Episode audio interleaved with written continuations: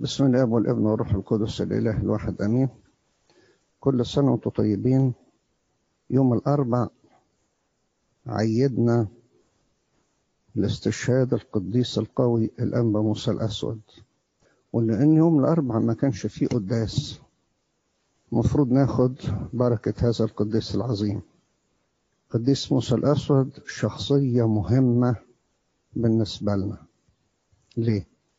لأن بيرسم لنا طريق صحيح للتوبة بيعمل لنا خريطة جميلة بيوضح لنا فيها أهمية التوبة وطريقها وطريقتها بيبين لنا جمال التوبة وجمال التائب وجمال ربنا اللي بيقبل التائب اللي بيقبل الخاطئ اللي بيقبل توبته بيبين لنا جمال التوبة.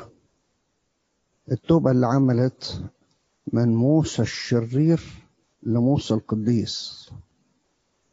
اللي عملت من عابد الأوثان لعابد الإله الحي. اللي عملت من موسى القاسي قاسي القلب لموسى الحاني اللي بيخاف على أخواته وأبهاته من الرهبان ويقوم بالليل يملى لهم أوان المية ويحطها قدام قلاليهم لو كانوا هؤلاء من المرضى أو المسنين أو العجزة. حولت موسى من سواد القلب إلى بياضه. هي دي التوبة اللي قال عنها القديس يوحنا سابا الشهير بالشيخ الروحاني. حولت الزنات إلى بتوليين الريحة الوحشة اللي كانت طالعة منه بقت ريحة جميلة عطرة. وتعطر ليس المكان كله ولكن العالم كله. العالم كله بياخد بركته ويقول القديس القوي. القوي في توبته مش القوي في بنيته. آه كان قوي في بنيته. ولكن لما بنقول في الكنيسة القديس القوي بنقصد القوي في توبته القوي في شفاعاته القوي في تعاليمه تخيلوا أبا موسى اللي كان بيعلم الناس اللصوصية بدأ يعلم الرهبان الفضيلة. تكون عنده مجموعة من الرهبان بيعلمهم قوامهم 500 راهب تخيلوا. ترك لينا كم من التعاليم الروحانية العميقة. كم هذا مقداره. افتح بس الكتب أو افتح جوجل واكتب أقوال القديس الانبا موسى الأسود وتشوف قد إيه النعمة الغنية عملت فيه لأنه قدم توبة حقيقية وأظهر لنا جمال التوبة. أبونا يوسف أسعد الله ينيح نفسه لو كان حد فيكم يعرفه أو يفتكره أو بيقرأ له أو بيسمع له له عظات كتيرة قوية أوي وعميقة وليه كتب روحية جميلة أوي. وليه قداس روحاني يحسسك إنك في السماء مش في الأرض. قال لنا القصة بعدين كتبها في كتاب يوميات تائب غالبا تلاقيها في الجزء الأول. هما كتابين جزء أول وتاني. قال لنا إنه سمع أو هو بيتكلم على لسان واحد تاني من الآباء مش هو. ولكن إحنا فهمنا إنه هو. المهم سواء كان هو أو حد من الآباء سمع أن إنسانة آسف في التعبير سيئة السمعة وتسلح بسلاح الصلاة والصوم وافتقدها أكتر من مرة. وكل مرة كان بيرفع قلبه وعينيه للسماء ويقول له اشتغل يا رب اشتغل يا رب. وكل شوية يلاقي بادرة ولو قليلة من التحسن. لغاية ما في مرة هي اللي اتصلت بيه مش هو اللي اتصل بيها. وقالت له أنا عاوز أقابلك. أنا منتظراك لما راح لها قالت له هل لي من توبة؟ قال لها نعم. باب التوبة مفتوح الكل. تكلم معاها عن التوبة وبعدين بتقول له أنا عملت عمرتين من الطريق اللي كنت ماشية فيه. أعمل فيهم إيه؟ قال لها بيعيهم قالت له تمنهم قال أنا بقول بهزار كده ارميهم في البحر. اتصلت بيه مرة تانية. قلت له أنا عاوزاك تيجي تاخدني الكنيسة. بيقولوا وإحنا في طريقنا للكنيسة وقفنا عند الترعة. فراحت فاتحة شنطة كبيرة كانت وياها علشان توريني اللي جواها. لقيتها كلها ورق بنكنوت يعني فلوس يعني عملة ورقية. شنطة كبيرة قوي مليانة فلوس. قالت وحالا قال وحالا لقيت الباب اتفتح والشنطة في الترعة. بقول له إيه اللي عملتيه قلت مش أنت قلت لي ارميها في البحر. بيقول لماذا أذكر هذه القصة في هذا اليوم؟ لأن أنا دلوقتي راجع من الصلاة على جثمانها الطاهر. وفيما أنحني لأقبل التابوت وأتبارك بها وإذ برائحة عطرة تفوح من جسدها المبارك. بدل الجسد جسد الخطية إلى جسد تفوح منه رائحة العطر. هكذا تصنع التوبة. عشان ما أطولش عليكم في كتاب حلو قوي اسمه حياة التوبة والنقاوة لقداسة البابا شنودة. وفي كتاب بستان الروح لنيافة الأنبياء يؤنس المتنيح وفيه فصل كبير عن التوبة والاعتراف. ويرد بالمرة تقرأ الكتاب كله هو الكتاب من ثلاث أجزاء. بس ما تقريش مرة واحدة كده يتقري بالراحة مزمزة كده واحدة واحدة لأنه دسم جدا وما تقريش زي أي كتاب عادي. زي ما قال قداسة البابا تودرس الأسبوع الماضي إننا في زمن التوبة. ومفروض نترك عنا كل شيء وننشغل بالتوبة. باب التوبة مفتوح باب الملكوت مفتوح لمن يريد. وقديس الأنبا موسى الأسود قدم لنا مثل جميل عن جمال التوبة وأيضا عن جمال التائب.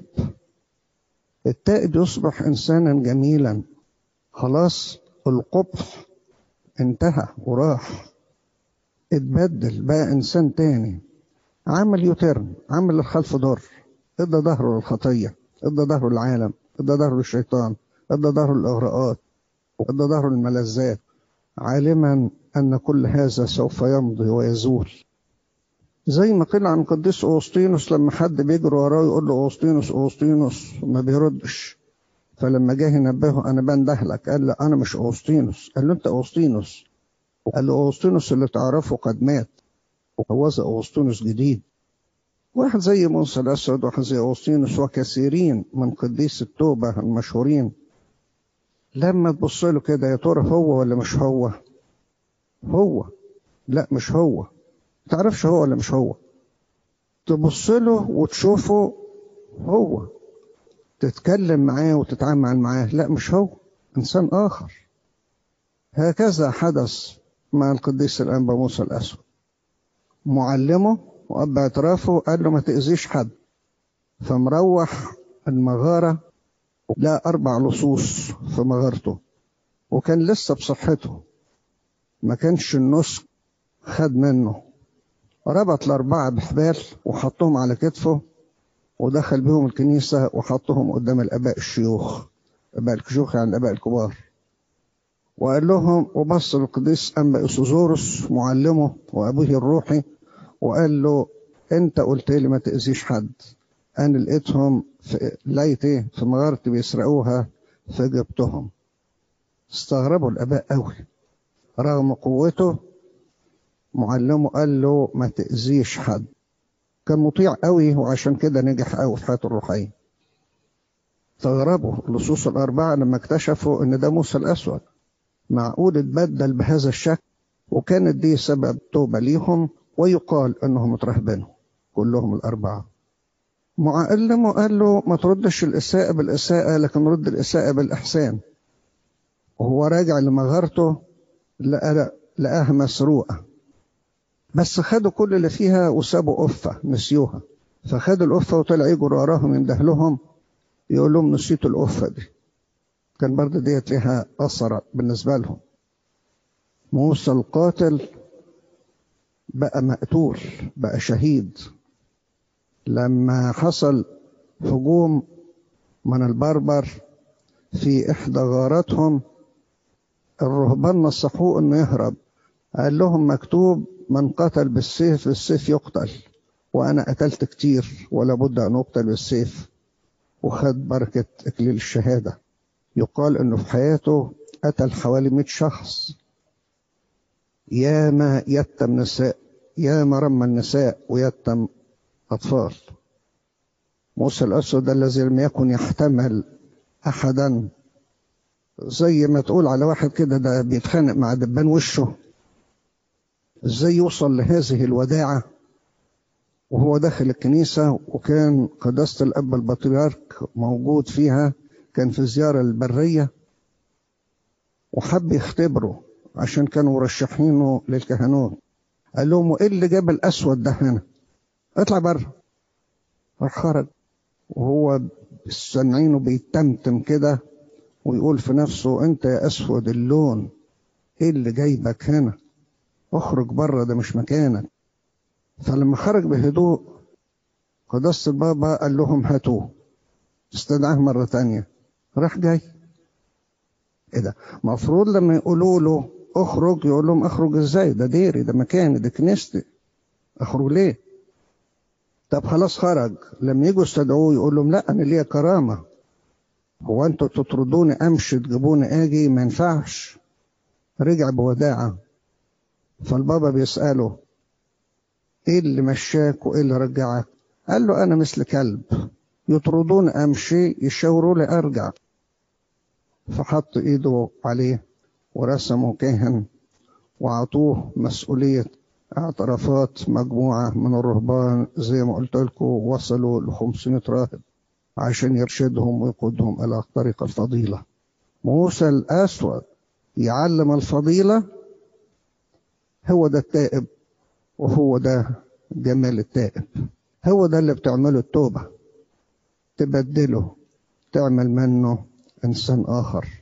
قلب جديد روح جديدة فكر جديد طريق جديد طريقة جديدة. هو ده الجمال جمال التائب. أخيرا جمال ربنا اللي بيقبل التائب اللي فتح أحضانه وللجميع. موسى الأسود ضاء هذا الجمال. ضاء حلاوة ربنا وضاء عشرة ربنا. حتى إذا كان موسى يا رب حتى إذا كان موسى.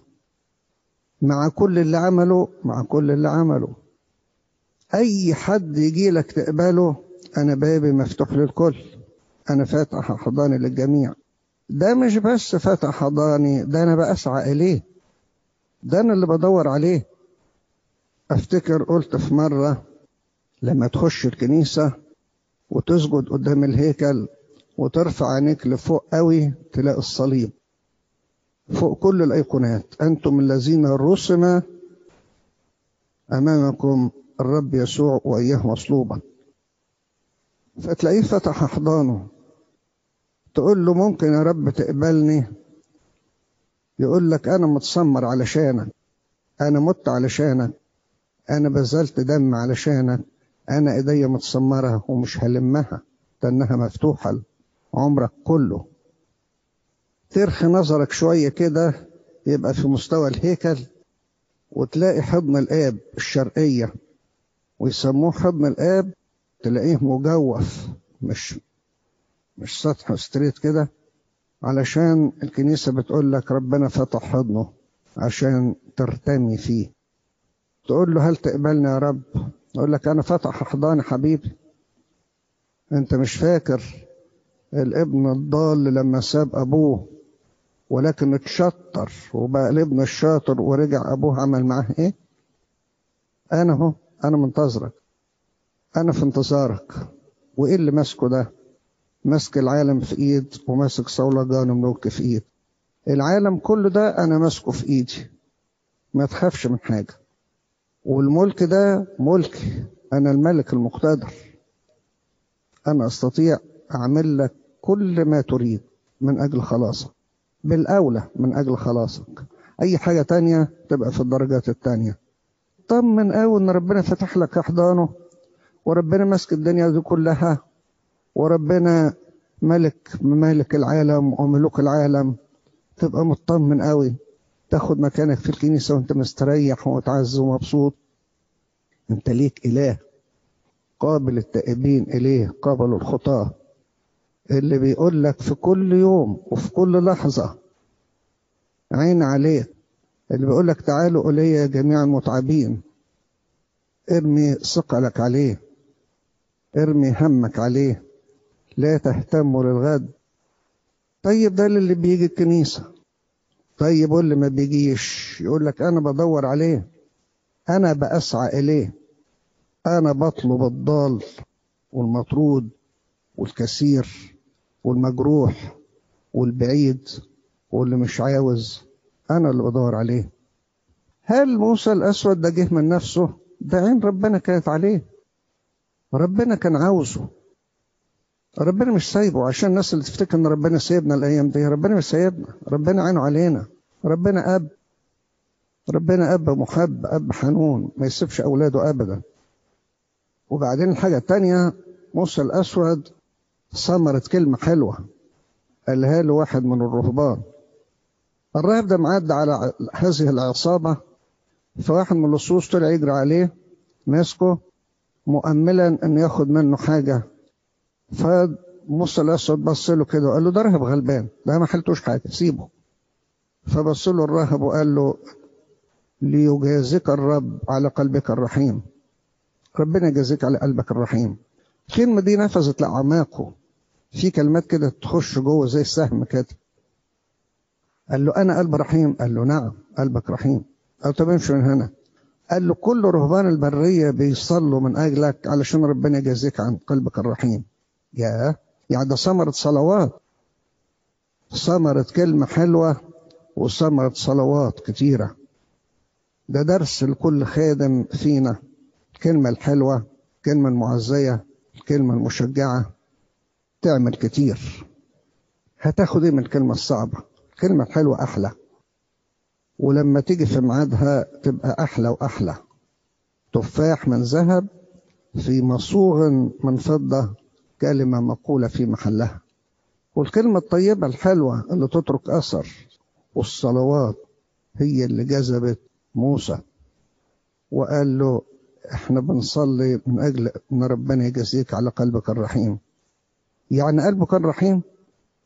درس آخر أن موسى الأسود مهما كان أسود من بره لكن فيه حتة حلوة من جوه.